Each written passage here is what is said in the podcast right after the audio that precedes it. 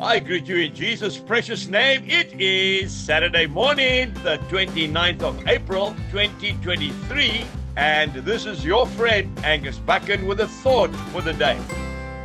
We start off in the book of Galatians, chapter 3, and I am reading from verse 2. This only I want to learn from you. Did you receive the Spirit by the works of the law or by hearing of faith?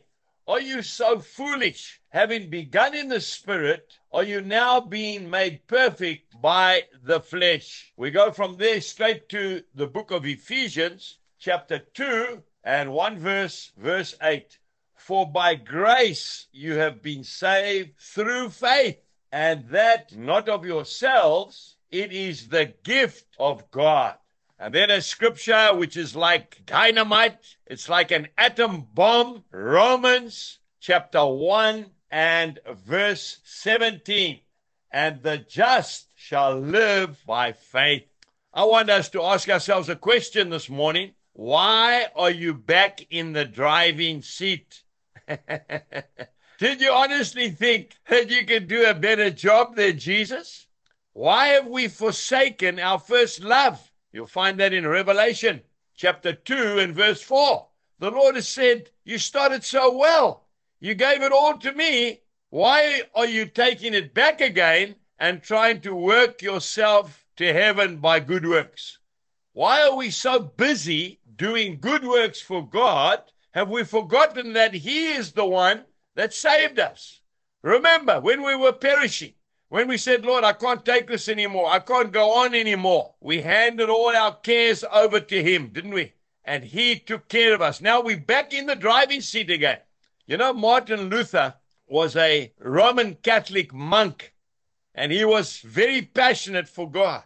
He was trying to work his way to heaven by bringing his flesh under subjection, but he failed miserably. He was trying to work his way to heaven. And then he discovered this little scripture, this little pocket battleship, this dynamite, Romans 1:17, and the just shall live by faith. And that liberated him completely. You see, this life, my dear friend, it's not about us. It's about Jesus in us. And that's what we've got to concentrate on. You know, I'll never forget when I first gave my life to the Lord.